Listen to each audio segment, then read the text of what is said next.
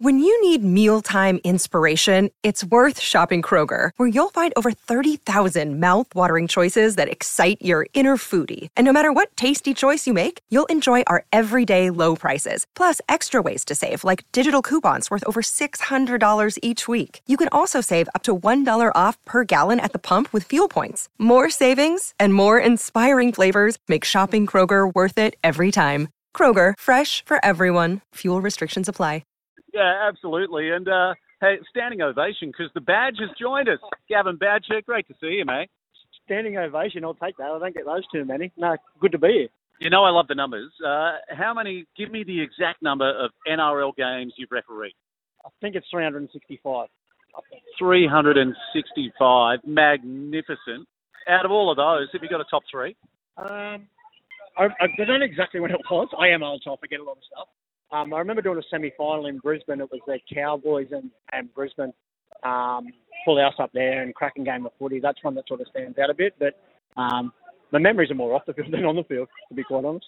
They were amazing games, weren't they? The Cowboys and Broncos, that North Queensland derby. Hey, uh, by the way, well, give us your tips first of all. So, are you allowed to? Uh, Um, first of all, the NRLW, Gold Coast up against the Knights. I, I probably should stay out of the NRLW one because my wife's in the book and I don't want it to sound like I'm trying to influence anything. But what I will say is that I've got a pretty um, uh, huge respect for uh, Ronnie Griffiths, the coach of the Newcastle team. So um, got a, got a love, a lot of love for Uncle Ronnie. So um, I'd like to wish him some success. Mate, I want to talk about the uh, Koori knockout here, and uh, it's the second time it's been here uh, in recent years. Uh, you've been here uh, as a proud Indigenous man, uh, refereed here on numerous occasions, uh, and I guess the big thing is like it's, and this is my first time here. It just absolutely blows me away the magnitude of this thing and and how significant it is and how important it is to the Indigenous community. Yeah, so this is the biggest gathering in the country of Indigenous people, right? So, and it's a rugby league tournament. So that's that shows how important rugby league is to our community. Um, this is a lot of people don't get to see each other because of you know we, we, we all move around and we're all in different places, but we generally know we're going to catch up at the knockout. So not only is, is it a footy carnival, but it's a cultural gathering and a family gathering.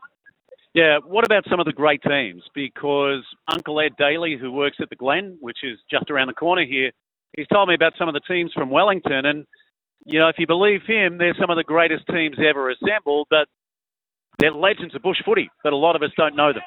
There's so many players here that could have played at the elite level um, had they wanted to do it. Like some, and for various reasons why, uh, and why not, they they never did. But yeah, knockout footy is legendary for um, not only the the NRL players that come back and play. Like you know, we got you know Australian Test players playing here this weekend. You know, which is insane. Um, but yeah, some of the some of the old fellas that have been around for a long time, and, and some fellas that played a bit of one of the, one of the best knockout football players I've ever seen. I just watched him play over there. And I don't know if you played with him as well, Dennis Moran, who, who played at Parra. Um, I just watched him play over there. The old fella's still running around. Um, probably one of the most gifted footballers I've ever seen, and, and he's legendary uh, around knockouts. And it's great to see those NRL guys coming back and playing here. A- And I guess it probably sums up how important their community is to them, their local area, their mob, etc., etc. But we did see, you know, the likes of Dennis Moran. I just saw Jack Wighton walk in, Brent Naden walking around. And what a specimen Jack Wighton is. Yes, 100%, big, big man. But, you know, we, uh, we saw probably rugby league royalty when it comes to uh, well, just rugby league in general. And Cliffy Lyons was here, and um, I'm sure he's hung up the boots now, but uh, this would have been something that he uh, would have played a big and significant part in uh, throughout his career as well. Yeah, yeah, and particularly look at those older Aboriginal players that play. Um, they lose the speed, but they never lose the skill, right? And and you watch these. I was watching the under 13s play yesterday, and just the skill level of those kids and just natural talent is is insane. So um, that's what knockout footy is all about. It's about just having a bit of fun, hanging out with mob, and um, the big goal is to try and get to play some footy on Monday. I I think the big thing for me as well, and I love how much more players are embracing, you know, their culture and being proud of being Indigenous now. And I think, you know, if you go back some 15, 20 years, it wasn't anywhere near as Australia. I'm not talking about this tournament, but I'm talking at the NRL level. I don't think it was that pronounced or that prominent. Uh, but now you can see um, that it's very much so uh, ingrained in them. And I think that's a, a lot of that might have to do with the the All Stars concept and the way that they have embraced uh, and introduced them to their culture and got them to understand what it's about? Yeah. So, um, fortunately, at the moment, I'm the team manager of the Indigenous All Star team, and and that's my connection with Ronnie there. Ronnie's our coach, Ronnie Griffiths. Um, and in particular, the last two years, our, our All Stars camp isn't a rugby league camp; it's a culture camp. So those players come in, and I see them walk out, you know, inches taller at the end of the tournament, just because they understand their culture better. We've got some players in that team that are really connected, and we've got some players that don't know their culture. So the, the, the learning scope on it is massive, and I've got no doubt. I, I talk about Nicho Hynes last year when in Dally M, and I've got no doubt, and I'm pretty sure Nicho will say the same thing. He, he spent that year um, in All Star camp with us, and he would attribute most of that to that that week in, in camp, and he became a better person, a better player out of that. So that's that's a massive thing. Just one quick thing I'll make and see this. You'll get the next question. Uh, I did a cross cultural awareness thing years ago with the NRL. And I remember, and I'll always remember this, there was a, a white presenter who was Indigenous, and he said, it doesn't matter how much milk you put in coffee, it's still coffee.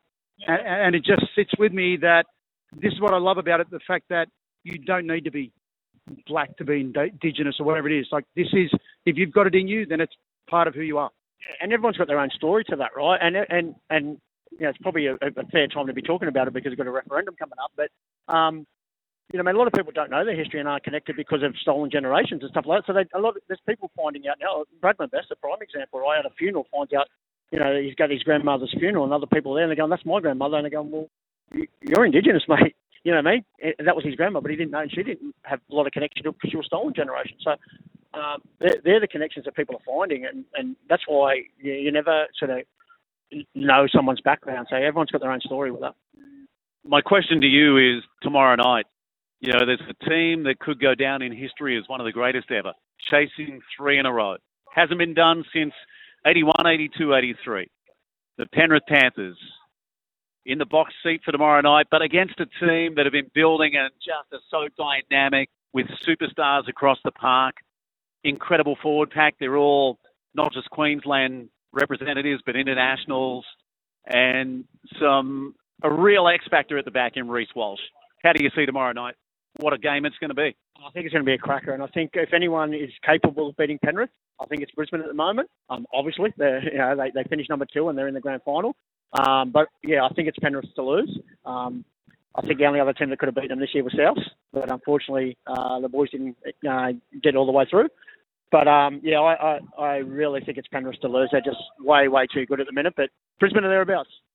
One more quick one. Are Penrith hard to referee from your perspective? Because one of our good friends earlier told us that in a normal NRL game, the ball's in play for 55 minutes. With Penrith, the ball's in play for 64. Your thoughts? Uh, no, I just think Penrith are so well coached. I think that's uh, obviously they've got a superstar footy side, but you know, I'll give Ivan a big rap here. I think they know where the limits are, and and it was that was the story with the, the great Melbourne sides as well, right? Everyone used to talk about Melbourne got away with it. They didn't. They just knew where the limits were and they played it. So they're just too professional. And I think that's the thing with Penrith. The flip side to the Penrith thing is it looks like they're having fun when they play. I think that makes a big difference too, right? The boys all love each other and they're having fun playing with each other and they're good at what they do and they're probably the best in the world at what they do. So that breeds success, right? Uh, how good's the badge, Buttes? Uh, cult hero in the NRL. Would you agree? Without a shadow of a doubt. Everybody loved the badge. He, uh, except when he gave penalties. That's all. Except when he gave penalties against the Bulldogs. Hey, uh, off to the news. Uh, thanks, thanks, mate. Enjoy the rest of the weekend. Forward to it. Thanks.